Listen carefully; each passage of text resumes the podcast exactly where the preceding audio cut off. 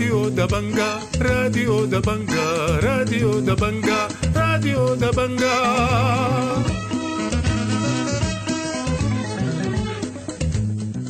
أعزائي المستمعين السلام عليكم. أحييكم وأقدم إليكم نشرة الأخبار ليوم الجمعة الموافق. 25 شهر 8 سنة 2023 برنامجنا يشتمل على نشرة الأخبار مع برامج أخرى متنوعة لكن في البداية وكالمعتاد نبدأ فقرات برنامجنا بنشرة الأخبار والبداية بالعناوين.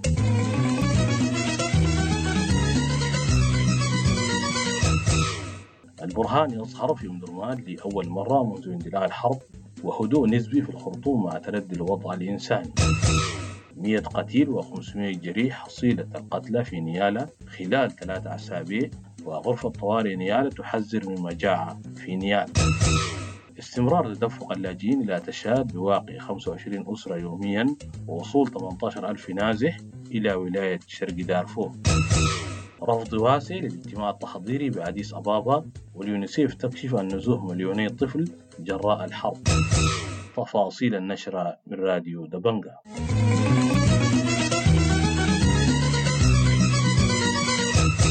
نشرت القوات المسلحة مقاطع فيديو لقائد الجيش عبد الفتاح البرهان خلال زيارته لقاعدة وادي سيدنا ومتحركات الجيش في أم درمان صباح الخميس لأول مرة منذ اندلاع الحرب. وقال قائد الجيش عبد الفتاح البرهان الخميس إن القوات المسلحة تقاتل من أجل السودان لا من أجل جهة أو فئة أو أشخاص. وقال عادل خلف الله المتحدث باسم حزب البعث إن ظهور البرهان أكد سيطرة القوات المسلحة على المدرعات ومحيطها. وأوضح أن ظهور البرهان ينهي الاستراتيجية الإعلامية للدعم السريع التي ظلت تعلن محاصرة قيادة الجيش وعدم إمكانية خروجهم ويعطي دفع معنوية للجيش بالمقابل يمثل بعد تعبوي سالب على الدعم السريع. وأضاف في هذا الخصوص؟ والله بتحليل يعني موضوعي لظهور آه، قائد الجيش آه، هو حرص إنه آه، يحسم كثير من من الجدل المسار حول ما تجري من معارك في سلاح المدرعات وأهميته. ظهوره في داخل سلاح المدرعات بيأكد على الأقل حتى الآن سيطرة القوات المسلحة على المدرعات ومحيطها من جانبه قال الصحفي والمحلل السياسي حافظ كبير إن خروج البرهان من القيادة العامة يفتح مساحة أوسع للحوار ويمنح البرهان الحرية في التفكير من أجل وقف الحرب. وأكد لراديو دبنجا أن خروج البرهان من القيادة لا يمكن أن يتم إلا وفق تفاهمات. وأوضح أن هدوء المعارك في محيط القيادة خلال الأيام الماضية يؤكد الترتيب المسبق لخروج البرهان وأشار إلى معلومات بأن دولة بعينها ضغطت على الأطراف المختلفة وأشار إلى قراءة أخرى مفادها أن المدرعات آيلة للسقوط ولو حدث ذلك فإن القيادة العامة ستسقط بصورة تلقائية. وأضاف في هذا الخصوص آه، هو طبع خروج البرهان من القيادة آه، يعني يمثل آه، مساحة أكبر للحوار. والتفكير في مشاكل البلد أكثر من التفكير في مشاكله في مشاكله الشخصية آه، حيث كان محاصرا داخل القيادة العامة. الآن هو يستطيع التفكير بشكل أكثر حرية. شهدت الخرطوم والخميس هدوءا نسبيا بالمقارنة مع الأيام الماضية فيما تواصل تحليق الطيران الحربي وطيران الاستطلاع في مناطق جنوب الخرطوم. وكشف شهود عيان لراديو دبنجا عن قصف الطيران الحربي لجيش أحداث في شرق النيل ومن جانبها كشفت لجان مقاومة مبدأ المنصورة عن اشتباكات بجميع أنواع الأسلحة بدأت بشارع ضنقلة والآن وصل امتداده للحارات 23 و 24 وأشار مواطنون إلى عودة الشبكة أم أمبدة كشفت مبادرة غرفة طوارئ نيالا إن الحصيلة الأولية للضحايا المدنيين في نيالا جراء المعارك بين الجيش والدعم السريع بلغت أكثر من 100 قتيل و500 جريح وذلك في الفترة من 2 إلى 20 أغسطس الجاري مشيرة لعدم إمكانية الحصر الكامل للأعداد الحقيقية بسبب عدم وصول عدد كبير من الضحايا إلى المستشفيات وصعوبة الاتصال. وقال مازن بولاد عضو الغرفة لراديو دبنجا إن الوضع الإنساني في المدينة كارثي مع انقطاع الاتصالات والإنترنت وعدم توفر الكهرباء سوى في عدد محدود من الأحياء وانقطاع الإمداد المائي منذ فترة طويلة. وحذر من مجاعة في المدينة مشيرا إلى أن المواد الغذائية الأساسية أوشكت على النفاد وأضاف في هذا الخصوص. صحي هو الجانب الأكثر تضررا في الولاية بكمية الإصابات وكمية الوفيات. اللي تجاوز الحد والقدرة الاستيعابية لعدد كبير من المستشفيات.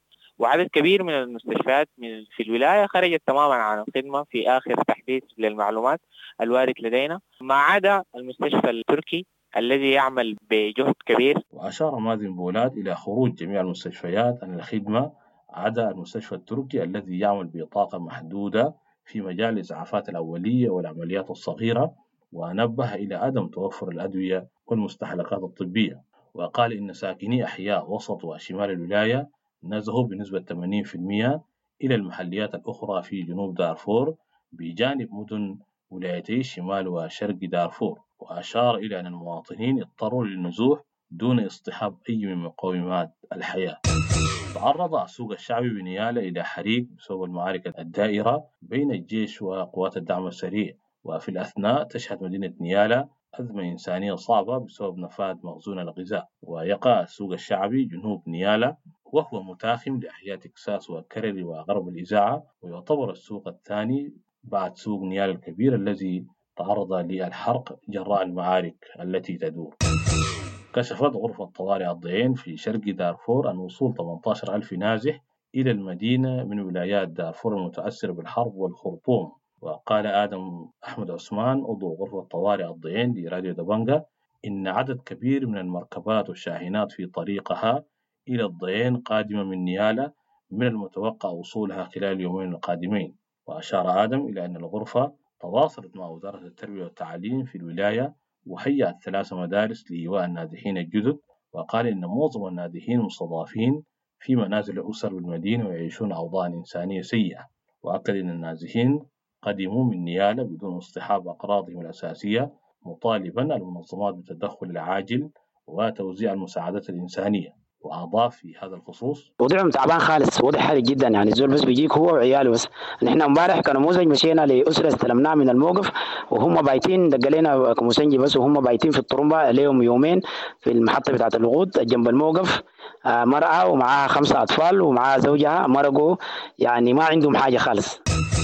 يتواصل تدفق اللاجئين السودانيين إلى شرق تشاد بواقع 25 أسرة يوميا فيما يعاني اللاجئون في المعسكرات الجديدة من تفشي الملاريا وعدم توفر الإيواء الكافي والخدمات الصحية وشح الغذاء والماء. وقال الناشط إبراهيم شمو لراديو دبنجا إن السلطات التشادية والمنظمات الأممية رحلت عددا كبيرا من اللاجئين من مدينة أدري إلى معسكر جديد في في أورون وأوضح أن عدد اللاجئين في معسكر أورون يبلغ 22500 شخص تمثل 4800 أسرة. جرى ترحيلهم منذ أكثر من شهر ويعاني عدد كبير منهم من عدم توفر الإيواء وعدم توفر الخدمات الصحية وصعوبة الحصول على مياه الشرب وعدم توفر الغذاء. وأضاف في هذا الخصوص تم ترحيل هؤلاء اللاجئين من مدينة عدرا من شهر. هنالك عدد كبير جدا من الأسر ما زالوا موجودين في المعسكر ولكن حتى الآن لم يتحصلوا إلى قيم أو إلى منازل تعويهم من الحر ومن كثرة الأمطار اللي بتحصل في طول أو أثناء الليل يعني. يتواصل تدفقات اللاجئين السودانيين نحو الأراضي التشادية في ظل ضعف الاستجابة الدولية لتوفر المعينات للاجئين السودانيين الذين فروا من جحيم الحرب المستعرة في بلدهم. وقال الصحفي آدم عثمان لراديو دبنجا إن اللاجئين وصلوا من مدينة نيالا بولاية جنوب دارفور إلى الأراضي التشادية في الأيام الماضية مشيرا إلى عدم توفر الخدمات للاجئين. وأضاف أن المنظمات الدولية الموجودة بالمعسكر تستقبل اللاجئين باستمرار لكن لا توجد معينات تقدم لهم وذلك لضعف الاستجابة الدولية.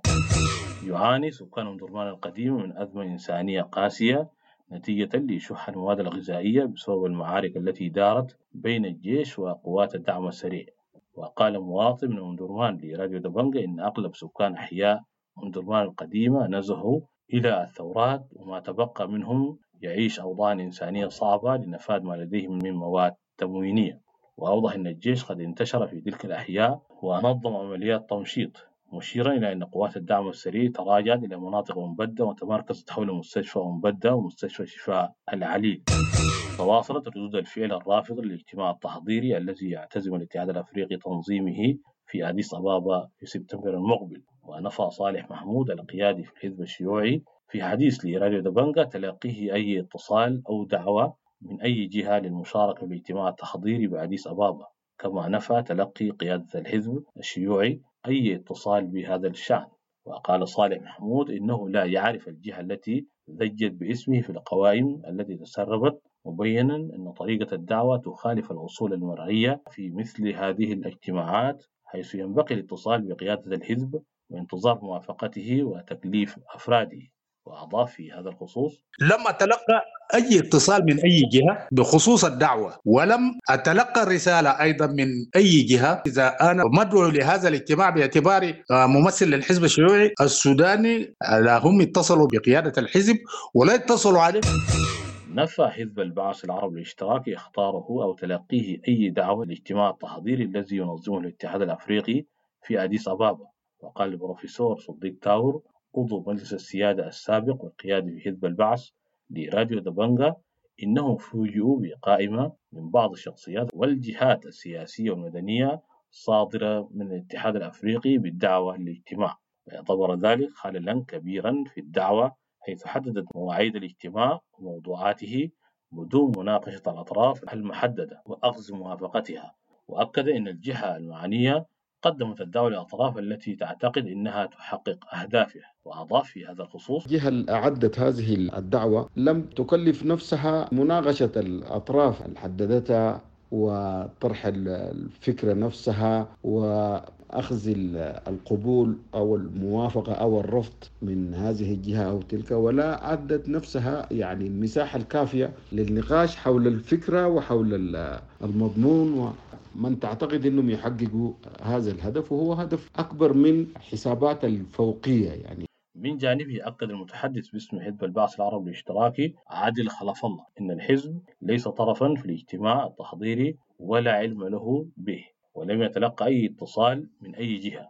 وقال عادل إن البداية الخاطئة تقود لنهاية خاطئة وجدد إدانته للحرب داعيا لوقفها بدون أي شرط. وقال إن تباطؤ تشكيل جبهة شعبية واسعة لوقف الحرب أسهم في تمديد الحرب وأضاف في هذا الخصوص. أو الجهة التي قامت بتسريب القائمة قبل الاتصال حتى بالمستهدفين منها بنؤكد أنه لسنا طرفا في هذا الموضوع.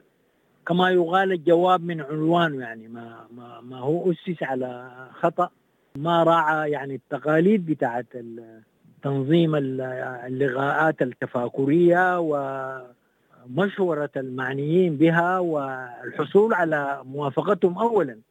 آه ثم تثبيت اسمهم ضمنها بنؤكد أنه البداية الخاطئة دي بتقود لبداية خاطئة.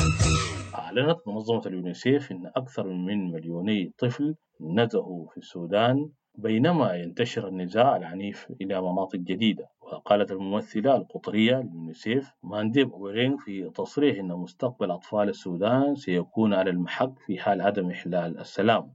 وقالت أن أكثر من 1.7 مليون طفل نزحوا داخل السودان بسبب الحرب وأكثر من 470 ألف طفل عبروا إلى البلدان المجاورة. وقالت إن نحو 14 مليون طفل بحاجة ماسة إلى الدعم الإنساني كما يفتقر 9.4 مليون طفل إلى مياه الشرب الآمنة. الخبر الأخير في النشرة. شهدت مدينة كسلة أزمة وقود حادة منذ صباح الخميس. وقال مواطنون من المدينة لراديو دبنجا إن معظم محطات الوقود توقفت يوم الخميس بسبب عدم توفره وأشاروا إلى صفوف طويلة أمام المحطات العاملة.